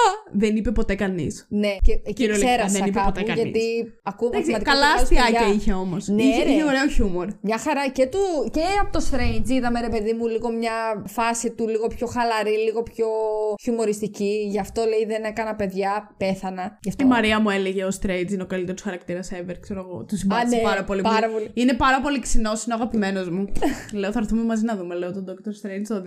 Πρέπει, θα τσικάρει. Κάνεις μάθημα λίγο πιο πριν και εντάξει, θα το ψιλοξέρει. Μέχρι τότε δεν θα βγει τίποτα άλλο. Οπότε... Έχουμε μήνες, λέει. Άντε, Μαρία, τυχερή είσαι, σούφεξε πάλι. Καλά θα περάσεις. Εντάξει, την τρελή να σου μιλάει πόσες ώρες. Και αυτό κάνει αυτό και κάνει εκείνο. Έτσι κάνουμε και για να πάμε να δούμε το Spider-Man, μην νομίζεις. Φαντάζομαι. Τέλος πάντων, δραπετεύουν λοιπόν οι κακοί όντας κακοί και μέσα στη μάχη που συμβαίνει κτλ. Ο Green Goblin σκοτώνει τη θεία May που εγώ δεν το είδα να έρχεται. Δεν το είδες. Δεν το είδα. Ήξερα ότι κάποιος θα πεθάνει. Το περίμενα. Δεν περίμενα ότι θα είναι η θεία May. Πίστευα πιο πολύ ότι θα είναι ο Happy. Ναι, αλλά ο Happy. Εντάξει, είναι. Αν δεν θα στεναχωριόμασταν και τόσο πολύ οι clients στα αρχίδια μας. Όχι μόνο εμείς, πιστεύω. Και ο ίδιος ο Spider-Man. Εντάξει, προφανώς και θα στεναχωριόμασταν. Ναι. Αλλά δεν έχει τη σχέση. Δηλαδή, εδώ πέθανε ο Τόνι Στάρκ, ας πούμε, που τον είχε σαν μέντορα πατέρα. Τώρα, ναι. Happy who, θα σου έλεγε κάποιος. Ναι, πιθανότατα. Γίνεται τέλος πάντων όλο αυτό με τον Green Goblin. Βλέπω ότι χτυπάει η θεία May. Χτυπάει τέλος πάντων. Κατάλαβες τι θέλω να πω. Και τη βλέπω μετά σηκώνεται και μιλάνε με τον Peter και όλα αυτά. Και λέω, εντάξει, πολύ φθηνά τη γλίτωσε. Και μετά γυρνάει άλλη και λέει, with great power comes great responsibility. Και λέω. Πάει θεία Μέη. Πιάσαμε τα λεφτά μας. Γεια σου θεία Μέη. Αντίο. Χαίρετα. Καλή χαιρετά. Και πλάνταξα στο κλάμα που πέθανε η θεία Μέη. Εντάξει, εμένα σου λέω, ήμουνα προετοιμασμένη, πήρα χαρτομάντιλα μαζί μου. Συγκινήθηκα. Πιο πολύ ρε παιδί μου, ξέρεις, ανατρίχιασα. Είχα αυτή την ανατριχίλα. Εγώ έκλαιγα από την ανατριχίλα αυτό. Δεν ξέρω γιατί δεν μου βγήκε το κλάμα. Τελευταία φορά σου είπα. Εμένα το κλάμα μου βγήκε από την ανατριχίλα. Ένιωθα πολύ φορτισμένη από αυτό που βλέπω. Καλά, εσύ είχες κλάψει και στο Shang-Chi τώρα. Δεν είναι να σε παίρνει κανείς. Ναι, δεν είναι να σε παίρνει κανείς μαζί τους ταινίες. Τι είναι το πράγμα. Τι να κάνω, ρε παιδιά. Χειρότερα από μένα στον άρχοντα των δαχτυλιών και το Hobbit έχεις γίνει. Τι να κάνω, είμαι ευσυγκίνητη. Εγώ τελευταία φορά που έκλαψα με τον παππού από το Squid Game να πάω να το κοιτάξω σε ένα γιατρό. Έχεις κλάψει με τον παππού από το Squid Game. Δεν το έχω πει. Στα Κροατόπουλα εδώ πέρα δεν το έχω πει. Μας έχεις πρίξει ότι έχεις κλάψει. Σίγουρα το έχεις πει κάπου. Καλά, θα το βρω και σε άλλο επεισόδιο που το έχεις πει και θα το κάνω. Τώρα πέρα από την πλάκα. Πάμε να το κοιτάξω. Δεν ξέρω, ρε εσύ. Ό,τι να είναι. Με ό,τι Καλά, σίγουρα. Δεν χρειάζεται, βάλτε το στη λίστα. Έκλαψα, λέει, με τον παππού από το Squid Game. Ό,τι ναι, να... δεν ξέρω. Δηλαδή, στεναχωρήθηκα πολύ που πέθανα. Βέβαια, μπορεί να είναι unpopular opinion αυτό που θα πω τώρα. Θα το πω. Oh. Η συγκεκριμένη η θεία η May, Μαρίσα το May ηθοποιός, δεν μου άρεσε σε αυτή την ταινία. Γενικά δεν μου άρεσε πολύ. Γενικά ούτε εμένα μου άρεσε. Σε αυτή την ταινία τη βρήκα και λίγο, θα το πω, αχρίαστη. Ναι. Εντάξει, ήταν εκεί μόνο για να πεθάνει και να πει το line, το with great power comes great responsibility. Ναι. Δεν ήταν κάτι άλλο. Εγώ βέβαια, να σου πω την αλήθεια, πάντα προτιμούσα τη Θεία Μέη του πρώτου, τη γιαγιούλα. Ναι. Ναι, δεν μου αρέσει που σε κάθε ταινία μίκραινε και τελικά θα γινόταν 15 χρονών η Θεία Μέη και 0 χρονών ο Πίτερ Πάρκερ. Κάπου εκεί οδεύουμε. Αλλά εντάξει, συγκινήθηκα που πέθανε. Εντάξει, ρε παιδί μου, προφανώς και σου λέω στεναχωρήθηκα. Ναι, δεν θα σου πω το αντίθετο. Αλλά εντάξει. Ναι, οκ. Δεκτό. Ναι, δηλαδή στεναχωρήθηκα για το χαρακτήρα, ας πούμε, που έχασε κάποιον κοντινό. Του λέω, το βλάκα, ας πούμε, τον Γκόμπλιν, το σύχαμα. Αλλά απ' την άλλη... Ναι ρε, σύχαμενος, ο Γουίλεμ Νταφό. Τι καλός ηθοποιός, γαμό. Δηλαδή ήταν καλύτερος από τα πρώτα του Spider-Man. Εδώ ζήτησε, λέει, να κάνει τα δικά του stand. Τι τέλειος. Λέει, θα συμμετάσχω μόνο... Και μοιάζει και ίδιος. Δηλαδή, ναι. Λες και δεν έχω περάσει 20 χρόνια. Μπράβο, χίλια μπράβο. Όντως χίλια μπράβο. Τέλος πάντων, συμβαίνει η σκηνή του θανάτου και κάπου εκεί παράλληλα εμείς βλέπουμε την MJ με τον. Εν τω μεταξύ, είπαν για πρώτη φορά το επίθετο της MJ, το οποίο είναι Watson. Ναι. Που και καλά δεν το χρησιμοποιεί η άλλη. Ναι, άλλη και αυτή. Την MJ με τον Ned, που λέει ότι. Τέλος πάντων, καθόντουσαν, τις κατακάνουν, δεν θυμάμαι. Προσέχανε το κουτί του με τις διαστάσεις. Και έχει τώρα ο Ned εκεί το δαχτυλίδι αυτό του Strange, γιατί τον Strange τον παγιδέψανε στο Mirror Dimension και πώς κάνει τυχαία μια πύλη. Ναι. Και λέει, ρε παιδί μου, θέλω να βρω τον Πίτερ Πάρκερ. Και ανοίγει μια πύλη και βλέπεις εσύ στο υπερπέραν έναν Spider-Man με στολή. Δεν κατάλαβα ποτέ ποιος είναι. Και με τον Holland είναι. Πότε ξανάβαλε, λέω, την κουκούλα. Με το που ανοίγει η πύλη και βλέπουμε στο υπερπέραν έναν Spider-Man, 30 άτομα μέσα στην αίθουσα, εκτός από τη Μαρία που δεν έπιανε το νόημα. 29 άτομα μέσα στην αίθουσα. 29. Ρε, αρχίζουμε όλοι και λέμε, όλοι σου λέω, και εγώ τσίριζα και λέγαμε, είναι άλλος και τσιρίζαμε ότι είναι άλλος και απλά βγαίνει. Και τσιρίζουμε όλοι σαν τρελοί. Ρε, είχα πάθει σοκ. Σε εμάς, θα το πω, τσιρίξανε πιο πολύ όταν βγήκε ο Τόμπι. Εγώ να σου πω κάτι, δεν περίμενα ότι θα βγει ο Τόμπι, γιατί λέω, μας βγάλαν τον έναν. Δεν μπορείς στα επόμενα δευτερόλεπτα με τον ίδιο τρόπο να βγάλουν και τον άλλον. Και όμως το κάνανε σε λίγα δευτερόλεπτα με τον ίδιο τρόπο. Ναι ρε φίλε, τέλειο ήταν. Η καλύτερη σκηνή μακράν. Δεν έχω λόγια. Και μ' άρεσαν πάρα πολύ τα jokes που είχαν μεταξύ τους. Που κορόιδεψαν ότι ο Τόμπι έχει τον ιστόπο μέσα του και δεν έχει web shooters. Ναι, που δεν έχει web shooters. Που έλεγε στον Andrew Garfield, You're amazing. Και του έλεγε τέλειο ρε φίλε, ο Garfield, I love you guys, thank you. Ναι. Εκεί πέθανα. Αχ, και σε ποια άλλη σκηνή τώρα νομίζω δεν τη θυμάμαι. Γιατί πρέπει να το ξαναδώ και δεύτερη φορά λίγο για να θυμάμαι ακριβώς σκηνές. Ήταν σε μια σκηνή που εγώ πέθανα στο γέλιο, αλλά δεν θυμάμαι σε ποια. Δεν ξέρω, μου φάνηκε τόσο αστεία. Γελούσα νομίζω μόνη μου. Είχε πολύ καθόλου, ωραία. Αλλά κατάλαβες, είχε και αυτά τα στοιχεία μέσα. Δεν γίνεται να μην τη βάλεις 10. Ναι, ήταν πολύ ωραία. Δηλαδή θα ήθελα κάποιος ο οποίος διαφωνεί και μπορεί να μην του άρεσε κιόλας να μας πει γιατί δεν του άρεσε. Θα μπω βέβαια να διαβάσω και σχόλια, όχι ακόμα, δεν θέλω να συγχυστώ. Εμένα μου άρεσε και ο Tom. Και μετά που τέλος πάντων εμφανίστηκαν οι δύο και πήγαν και μίλησαν στον Tom Holland για το θάνατο της May και όλα αυτά. Μου άρεσε γιατί πρώτη φορά βλέπαμε τον Tom Holland, ο οποίος γενικά ο Peter Parker υποτίθεται ότι είναι στα τέλη του σχολείου όσες φορές τον έχουμε δει. Δηλαδή και ο Tobey Maguire ήταν τελειόφυτος και ο Andrew Garfield κτλ. Παρ' όλα αυτά ο Tom Holland μοιάζει πιο πολύ για τελειόφυτος και γενικά έπαιζε πολύ καλύτερα τον έφηβο από ότι τον έπαιζαν οι άλλοι δύο πιο πριν. Αυτό βέβαια ήταν και σχεδόν έφηβος. Ναι, σχεδόν, αλλά εντάξει. Μου άρεσε που όντως έβλεπες τη μετάβαση από τον έφηβο στον ενήλικα και την ωριμότητα που είχε με το θάνατο ενός κοντινού προσώπου που οι άλλοι δεν την είχαν τόσο πολύ γιατί ήταν πιο μεγάλοι. Δεν μπορούσαν να παίξουν καλά τον έφηβο. Τόσο καλά. Οπότε ήταν πολύ ωραίο. Και γενικά έδεσαν πολύ ωραία και οι τρεις τους. Αυτό επίσης. Πάρα πολύ ωραίο. Απίστευτο. Είναι απίστευτο και εντάξει, δεν είναι και εύκολο νομίζω. Ναι. Θέλει, αλλά τους θεωρώ και τους τρεις σαν ηθοποιούς πολύ καλούς. Βέβαια, σαν ηθοποιός και βάσει τις ταινίες που έχει κάνει, νομίζω ότι αυτή τη στιγμή ο Garfield είναι πιο ψηλά. Και εγώ έτσι πιστεύω. Είδες το Tick Tick Boom. Όχι, σου λέω. Έχω. Και το Last Night in Soho. Θέλω να δω. Που το ψιλοέκραξες νομίζω λίγο. Δεν σου πολύ άρεσε. Δεν το έκραξα πάρα πολύ. Έπρεπε κι άλλο. Ναι. Κρατήσου. Έχουμε μετά άλλα πράγματα να κράξουμε. Ναι, κρατιέμαι. Πιο σημαντικά. Σου λέω και εμένα μου άρεσαν πάρα πολύ τρεις. μαζί πάρα πολύ. Και οι σκηνές δράσεις ήταν τέλειες. Και τέλειες οι κακοί ήταν, που επέστρεψαν. Ναι. Δηλαδή και ο Jamie Foxx που εντάξει δεν κλαίω κιόλας. Ναι. Πολύ καλός. Είχε και αυτό το χιουμοριστικό. Θα ήθελα να δω έναν Black Spider-Man. Αυτό ήθελα να πω τώρα. Έκλαψα. Που ήταν.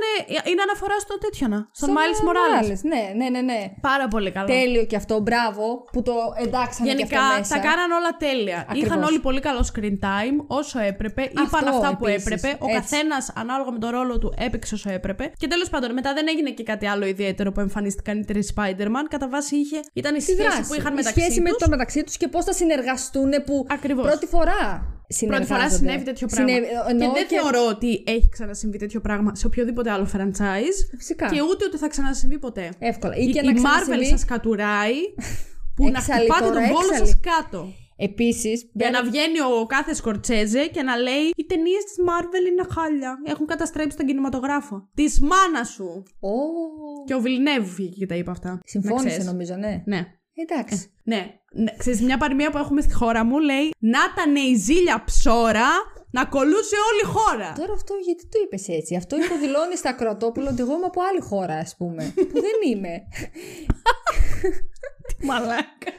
Δηλαδή, τώρα στεναχωρήθηκα που το είπες αυτό. Θα νομίζω ότι είμαι τίποτα λεπουδών εδώ πέρα. Δεν είμαι. Από την Ελλάδα είμαι κι εγώ. Εντάξει, από την Ελλάδα. Τι βλάκα, Χριστέ μου. Πάντων. Τι λέγαμε πριν από τις μαλακίες? Παποσυντώνησες τώρα. Ήθελα να πω για τους Spider-Man. Είπα για τους κακούς. Είσαι πολύ χαζή τώρα. Πολύ ωραίες σκηνές δράσεις. Η απόλυτη σκηνή όμως, πάρα πολύ ωραία που την εντάξανε μέσα, είναι φυσικά το σώσιμο της MJ από τον Garfield. Αυτό είναι μια σκηνή. Ναι, γιατί αυτό είναι μια σκηνή που ικανοποιεί επίσης 100% τους φανς, οι οποίοι το ζητούσαν με το που είδαν το τρέιλερ. Ναι. Που σημαίνει ότι προφανώς είχαν ήδη στα σκαριά να το κάνουν. Που λέγανε ότι το χέρι δεν είναι του Tom Holland. Που ήταν του Tom Holland τελικά. Ναι, αλλά πέρασε ο Goblin και τον μάζεψε. Οπότε μετά και στο τέλος, δηλαδή και ο Garfield που του λέει Are you okay? Και φαίνεται και συγκινημένος. Ναι, εκεί σπαράζει η καρδιά σου. Γιατί θυμάμαι όταν είχα δει το Amazing Spider-Man, όταν πέθανε η Gwen, πρώτα απ' όλα δεν το πίστευα. Ούτε εγώ μόνο. Λέω πρώτη φορά δεν το πίστευα καθόλου. Δηλαδή την MJ στο πρώτο το franchise δεν τη σκοτώσανε, ας πούμε. Τι έχει γίνει? Δεν το πίστευα τώρα. Και ο τρόπος που πέθανε ήταν πολύ σοκαριστικός. Επίσης, γιατί την έπιασε. Ήταν το τελευταίο δευτερόλεπτο. Αλλά την έπιασε και πρόλαβε να χτύπησε κάτω. Σοκαριστικό. Θα ήθελα να είχα δει βέβαια και λίγο Mary Jane από τα πρώτα. Δηλαδή θα μου άρεσε να επιστρέψει. Έτσι, για κάμεο. Ναι. Θα ήθελα λίγο να το δω. Αλλά εντάξει, τέλος πάντων, αυτά δεν αυτή η ταινία όμως δεν ήταν ούτε για την Gwen ούτε για την Mary Jane. Όχι. Ήταν καθαρά για τους κακούς, σου λέω, και τους καλούς. Αυτό, τέλος. Ναι. Και για να πει ο καθένας, ας πούμε, την ιστορία του. Να πει ο Τόμπι ότι εγώ έχασα, ας πούμε, την γιαγιά. Τον παππού μου, συγγνώμη. Το θείο μου τελικά. Το θείο μου. Ποιον παππού τώρα, γιατί μου ήρθε εμένα? Έχασα ένα φίλο μου. Client mine. Και να πει ο Garfield ότι εγώ έχασα τη δικιά μου Τζέι, ας πούμε. Ναι. Πολύ ωραία σκηνή. Πάρα πολύ ωραία σκηνή. Πεθαίνω για αυτή τη σκηνή. Το έλεγα συνέχεια μετά. Λέω τι ωραία που το δείξαν αυτό. Δηλαδή πέρα το ότι φέραν τους τρεις Spider-Man. Γι' αυτό άρτια ρε εσύ. Και η αλληλεπίδραση του Strange με τον Spider-Man, οι δυο τους. Που ο Strange λέγανε ρε παιδί μου ότι θα είναι κάτι σαν ο καινούριος μέντορας του Spider-Man. Αν και από ό,τι φαίνεται πλέον με αυτή την ταινία που και επίσημα ενηλικιώνεται κάπως. Τέλος πάντων, ο χαρακτήρας δεν έχει ανάγκη, θεωρώ, τον Strange. Και εγώ έτσι πιστεύω. Είπαμε, πολύ ωραία παίξαν και οι τρεις ηθοποιοί μεταξύ τους. Φάνηκε ότι το δούλεψαν το πράγμα. Δεν είναι απλά τους πετάξανε μέσα στην ταινία. Πάρτε και από 15 σειρές διάλογο να πείτε και πείτε τα. Είχαν πολύ ωραίο κλικάρισμα. Όχι, γι' αυτό δεν έχω να πω κάτι. Σου λέω, σαν φαν, 2,5 ώρες το ευχαριστήθηκε η ψυχούλα μου. Είδα κάτι. Ακόμα και στο τέλος, δηλαδή, που εν τέλει τον κάνουν το. Ο κόσμος τέλος πάντων ξεχνάει ότι ο Peter Parker είναι ο Spider-Man και στο τέλος δείχνει και την MJ που δεν θυμάται και τα λοιπά. Που παρόλα αυτά φοράει στο λαιμό της το κολλιέ που της έχει δώσει ο Spider-Man. Αυτό, ναι, την Black Dahlia. Ναι. Παρόλα αυτά, δηλαδή που είναι γλυκό πικρό, γιατί το είναι τέλος, γλυκό πικρό το τέλος, επειδή φαντάζομαι ότι κάποια συνέχεια θα υπάρξει, να το κόψουν εκεί, αλλά και να το κόβανε εκεί, δεν πειράζει, γιατί σκέψω ότι στο δεύτερο franchise του Spider-Man το κόψανε με την Gwen Stacy να πεθαίνει, έτσι. Ναι, ήταν και για τριλογία, βέβαια, μου φαίνεται και το δεύτερο. Κανονικά βέβαια πήγαινε, πήγαινε για τριλογία, αλλά επειδή ήταν... Σκατά. Χάλια, ναι. Το κόψανε. Το κόψανε έτσι απλά και ωραία. Αλλά θέλω να σου πω και έτσι να μείνει και να δούμε τον Holland να κάνει εμφανίσεις που θα κάνει σίγουρα σε άλλες ταινίες του MCU. Οκ, ας πούμε. Γι' αυτό σου λέω. Δηλαδή δεν το ήθελα και απαραίτητα το 100% το happy end και νομίζω δεν θα μπορούσε να το έχει κιόλας. Γιατί από τη στιγμή που δημιουργείται σύνδεση με το Multiverse of Madness, δεν θα έστεκε. Εμένα μ' άρεσε που το αφήσαν κάπως έτσι λίγο μετέωρο. Γιατί λες τώρα, σου δείχνει μετά teaser trailer, Multiverse of Madness, και λες τώρα, τι έγινε ρε παιδιά, τόσο χάλια πήγε αυτό το ξόρκι τέλος πάντων. Ναι, ούτε εγώ καταλαβαίνω πώς πήγε τόσο χάλια. Αυτό, δεν φαινόταν να το πήγε τόσο χάλια. Γιατί και καλά υποτίθεται το σώσανε. Άρα τι παίχτηκε. Μήπως εν τέλει δεν το σώσανε, θα δείξει. Δεν ξέρω, θα φανεί. Μπορεί να μας το συνδέσουν και με τίποτα άλλο που έχουμε δει. Και από εκεί κάτι παίχτηκε. Με Λόκι μετά μόνο. Με Λόκι ή με Γουάντα, δεν ξέρω. Καλά, με Γουάντα σίγουρα, αφού θα είναι μέσα. Εννοώ με WandaVision. Με αυτό που έκανε στο WandaVision. Και το τελευταίο μου έτσι παράπονο, αλλά και αυτό δεν έχει πολύ σημασία. Τίποτα θα ήθελα λίγο μεγαλύτερη μάχη στο τέλος. Που θα μου πεις, δεν ήταν ταινία δράσης. Εγώ δεν θεωρώ ότι το Spider-Man 3 είναι ταινία δράσης. Αυτό που είδαμε. Θεωρώ ότι είναι καθαρά συναισθηματικό fan service. Α, κατάλαβα πώς το νοείς. Θα ήθελα έτσι η τελευταία μάχη μου φάνηκε λίγο μικρή. Θα ήθελα να είναι λίγο πιο μεγάλη. Αλλά να σου πω κάτι. Και πάλι δεν έχει τόσο σημασία. Θεωρώ όμως ότι ήταν αρκετή, γιατί είναι και πολλοί χαρακτήρες τώρα μέσα. Ναι, ήταν αρκετή. Δηλαδή, δεν σου λέω. Πόσο ξέρω εγώ μάχη, ήδη προσπαθούν να ξεφύγουν σε έναν έναν να του βαρέσουν το αντίδοτο κτλ. Εντάξει. Με Lizard έκλαψα. Τον είχα ξεχάσει εγώ. Το Lizard τον έχουμε δει στο Amazing Spider-Man. Το πρώτο. Ναι. Το πρώτο, ναι. Αλεξάνδρα, ούτε το θυμόμουν. Όντως. Έκλαψα με το Lizard. Μόνο από τον τρόπο που μιλούσε. Καλέ, με έπιανε τα γέλια. Τέλειο. Ήταν τέλειος. Λέω, αυτός που ήταν ρε Δημήτρη, λέω. Όχι, ήταν στο πρώτο, το Amazing Spider-Man. Ούτε, λέω, το θυμάμαι. Ναι, ήταν. Μηδέν. Μνήμη, τίποτα. Εγώ αγχώθηκα πάρα πολύ ότι θα μας σκοτώσουν τον Tobey Maguire, εκεί που τον μαχαιρώνει ο Green Goblin. Ναι. Αγχώθηκα full, δεν έχω αγχωθεί έτσι στη ζωή μου ποτέ. Εντάξει, τελικά δεν μας τον σκότωσαν. Όχι ότι θα τον ξαναδούμε ποτέ, αλλά. Ναι, αλλά δεν θα ήταν και ωραίο τώρα. Εντάξει, νομίζω δεν θα υπήρχε και λόγος να τον σκοτώσουν. Ναι, δεν υπήρχε λόγος. Γιατί όπως είπες, θεωρώ βασικά αυτό, ότι δεν είδαμε τόσο πολύ μάχη, γιατί ο σκοπός δεν ήταν ποτέ να δούμε μάχη. Ο σκοπός ήταν να γιατρευτούν. Δεν ήταν Avengers Endgame. Ο σκοπός ήταν η λύσα τέλος πάντων του Spider-Man, του Tom Holland τέλος πάντων, να γιατρέψει τους κακούς αυτούς που ήρθαν επειδή ο ίδιος χάλασε το ξόρκι. Οπότε να πέθαινε θα ήταν και λίγο κούλο. Σιγά τη μάχη, ας πούμε, να πεθάνει κιόλας. Χίλια δυο άλλα τράβηξε στη δικιά του τριλογία να το μαχαιρώσει τώρα ο. Ναι, δίκιο έχεις. Απ' τη μια βέβαια θα μπορούσαν να μην δείξουν και το μαχαίρωμα. Ναι, ήταν άχρηστο. Γιατί το δείξανε. Εκείνη την όρισε για να κάνει το κοινό ένα. Πιθανόν, όπως έκανα εγώ, ναι. Πολλοί κάνανε και σε εμάς κάνανε. Κάνανε, γυρίσαν 2-3. Ναι, εγώ κυριολεκτικά έκανα έτσι. Ακούστηκα να κάνω. Έκανα αυτό το πράγμα. Ναι. Τώρα τι. Ήταν ψηλό άχρηστο, ναι, όπως ξέρεις και τι άλλο, ήταν πολύ άχρηστο. Έλα, νομίζω θα συμφωνήσω. Το post credit scene. Ναι, ρε παιδιά. Ωρε, φίλε. Αρχικά είδες το δεύτερο Venom. Όχι, δεν αρνούμε ακόμα. Τέλος πάντων, στο post credit scene του Venom. Ξέρω, δείχνει. Νομίζω τον Venom ή τον Eddie Brock. Είναι μαζί αυτοί πλέον, μαζί, δεν είναι δύο διαφορετικοί.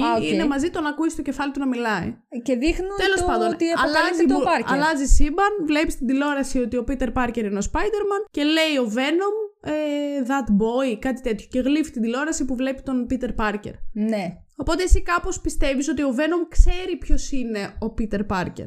Ναι. Παρ' όλα αυτά, βλέπουμε στο post-credit scene ότι ο Venom αλλάζει τελικά σύμπαν και ξαναπάει πίσω στο δικό του, οπότε πιθανότατα είχε έρθει σε αυτό το σύμπαν διότι ήταν μέσα σε αυτούς που ήξεραν. Το ξόρχι, ναι. Και μετά ξαναέφυγε όπως έφυγαν όλοι. Ναι. Πες μου τώρα εσύ, πώς το διάλογο ξέρει ο Venom ποιος είναι ο Peter Parker και ότι είναι ο Spider-Man. Α, τι εννοείς. Πώς το ξέρει, αφού αυτός ο συγκεκριμένος Venom που έχουμε δει εμείς. Δεν ξέρει ότι ο Peter Parker είναι ο Spider-Man. Μα το βλέπει στο τέλος του Venom 2. Μα δεν το βλέπει. Το βλέπει επειδή ήρθε στο σύμπαν. Στο σύμπαν πρέπει να ήρθε. Τι εννοείς έτσι το ξέρει. Στο σύμπαν πρέπει για να έρθει να ξέρει ήδη ότι ο Peter Parker είναι ο Spider-Man. Πώς αυτός ο Venom το ξέρει ήδη. Μήπως το ξέρει αυτό που έλεγες πριν. Ο Venom σαν Venom. Επειδή είναι εξωγήινος. Διάβασα ότι ο Venom ο εξωγήινος, το σύμπιο. Ναι, το ξέρει. Τώρα τι να σου πω. Πλότχο εγώ το βρίσκω αυτό. Τώρα εντάξει, δεν γίνεται να μου λες ότι δεν είναι. Plot hole ακούω και τραβάω τα μαλλιά μου. Τέλος πάντων, για να μην πω κάτι άλλο. Αν κάποιος ξέρει να μας απαντήσει, όχι, αποδεδειγμένα. Έχει μία λογική. Για ποιο πράγμα λόγο έχει λογική? Γιατί ο Venom. Ο Venom από πού και ως πού, επειδή είναι εξωγήινος τι. Ξέρετε τα πάντα. Να σου πω κάτι, με την ίδια λογική που πιστεύω, π.χ. Μισό λεπτάκι. Εγώ πιστεύω, αν το πάμε έτσι, βάσει θεωριών πάντοτε, δεν ξέρουμε τι ισχύει και τι όχι, ότι κανονικά και η Wanda θα ξέρει ακόμα. Π.χ. λόγω των δυνάμεών της. Από πού και ως πού.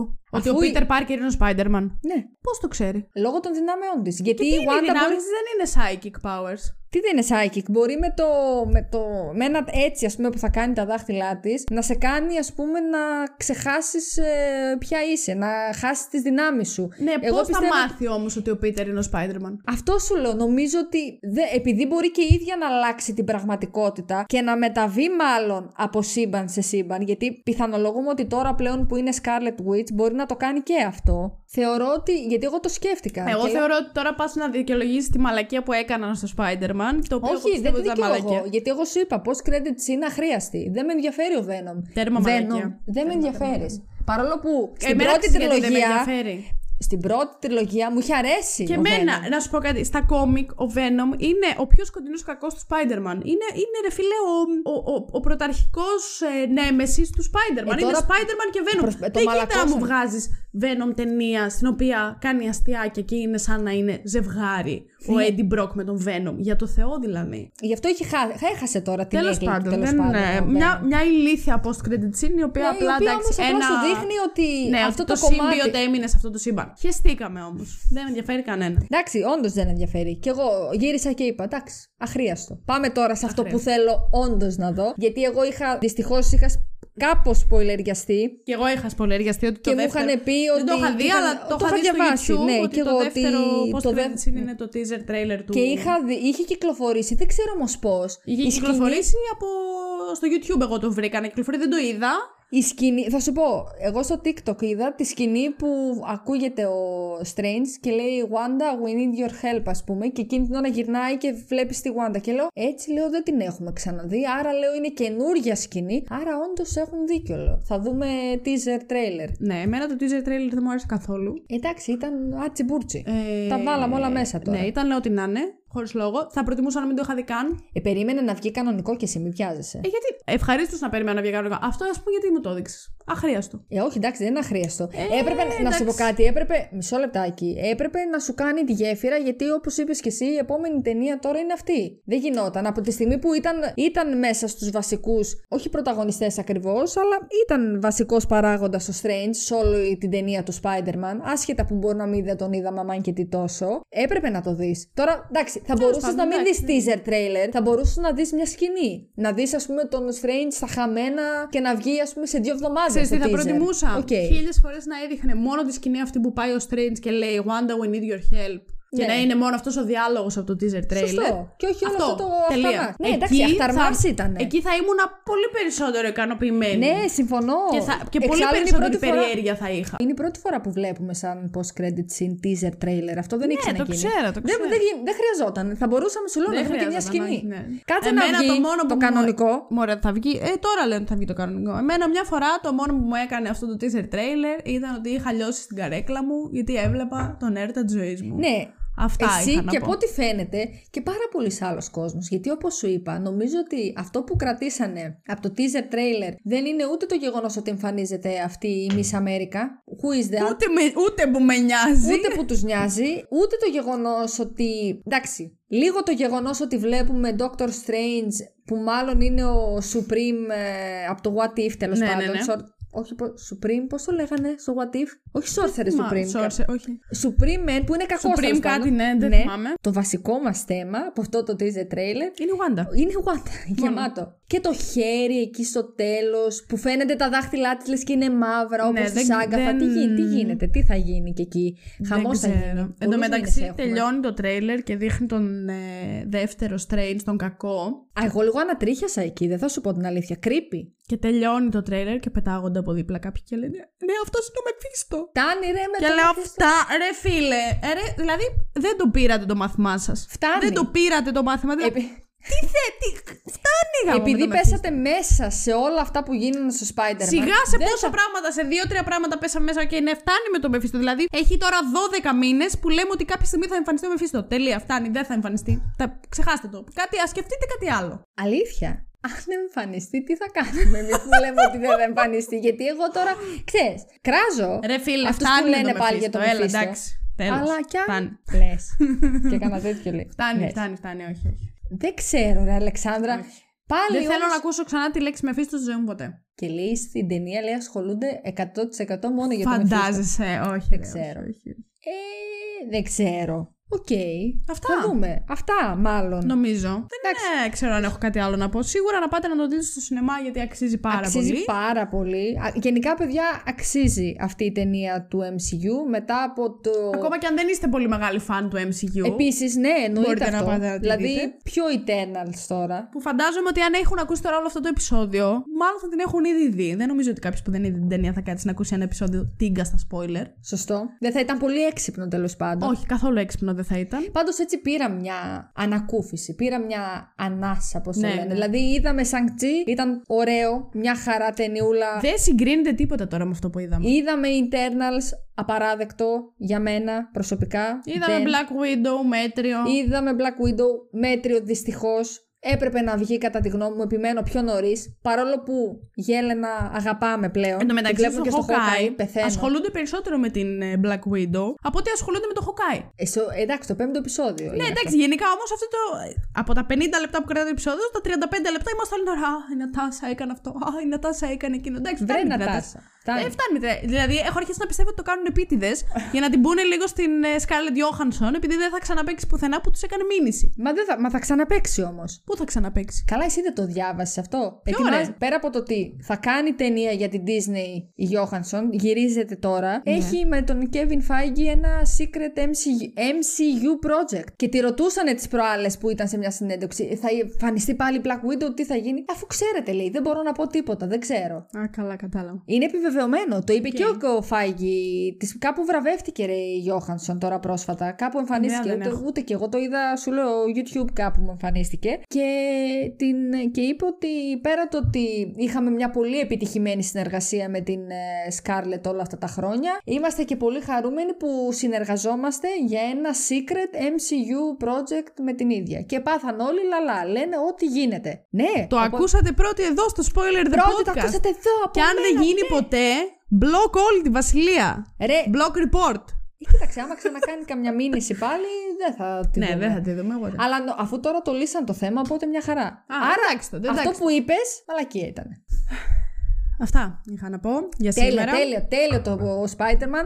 Θέλω να πάω να το ξαναδώ. Κι εγώ. Θα ξαναπάω να το δω, μάλλον. Άνετα. Κι εγώ θα πάω άνετα να το δω και τρίτη φορά, μη σου πω, το βλέπω. Άνετα το έβλεπα. Ναι. Προτιμώ τα λεφτά που θα έδινα για άλλες ταινίες να τα δώσω στο Spider-Man. Ξεκάθαρα. Ναι. Γιατί σε λίγο. Γιατί ταξίζει. Γιατί κάποια στιγμή, δεν ξέρω. Θα μιλήσουμε αργότερα από αυτό. Θα βγει επεισόδιο για μια ταινία του 2021. Η οποία είναι και η χειρότερη ίσως ταινία του 2021. Μέχρι στιγμής, άνετα. Τουλάχιστον από αυτές που είδα εγώ. Δεν είδα πολλές. Έχω δει και χειρότερες, αλλά είναι άνετα στο top 5. Εσύ είδες πιο πολλές από μένα, γι' αυτό. Ναι. Αλλά άνετα. Ανετότατα. Και τώρα προετοιμάζομαι για να κράξω. Πάρε όλο σου το ύφος το κρακτικό. Να κλείσουμε αυτό το επεισόδιο. Βεβαίως. Να πω εγώ τα γνωστά μου, ότι μπορείτε να μας ακούτε στο Spotify και στα iTunes και όπου βρίσκετε podcast. Να κάνετε ένα follow στο Spotify και να απαντήσετε στο poll που θα βρίσκετε από κάτω, το οποίο δεν ξέρω ακόμα τι θα είναι, αλλά κάτι θα είναι. Πάντοτε έτσι λες και πάντοτε βρίσκεις. Πάντα βρίσκω κάτι να βάλω. Και επίσης μπορείτε να μας βρείτε και στο YouTube και αν μας ακούτε από το YouTube να κάνετε ένα like αυτό το βίντεο, μία εγγραφή στο κανάλι, γιατί μας βοηθάει πάρα πολύ. Και μπορείτε να κάνετε και ένα share το βίντεο, αν σας αρέσει, να αφήσετε και ένα σχόλιο με οτιδήποτε θέλετε να μας πείτε για αυτή την ταινία, αν την είδατε ή όχι, ή οτιδήποτε τέλος πάντων. Μην κάνετε spoils στους άλλους που δεν έχουν δει αυτή την ταινία, μην είστε αυτοί οι μαλάκες. Αυτά. Σας χαιρετάμε για αυτή την Πέμπτη. Τα λέμε την επόμενη Πέμπτη στις 3 το μεσημέρι. Και μέχρι τότε να πάτε να δείτε το Spider-Man. Αντίο.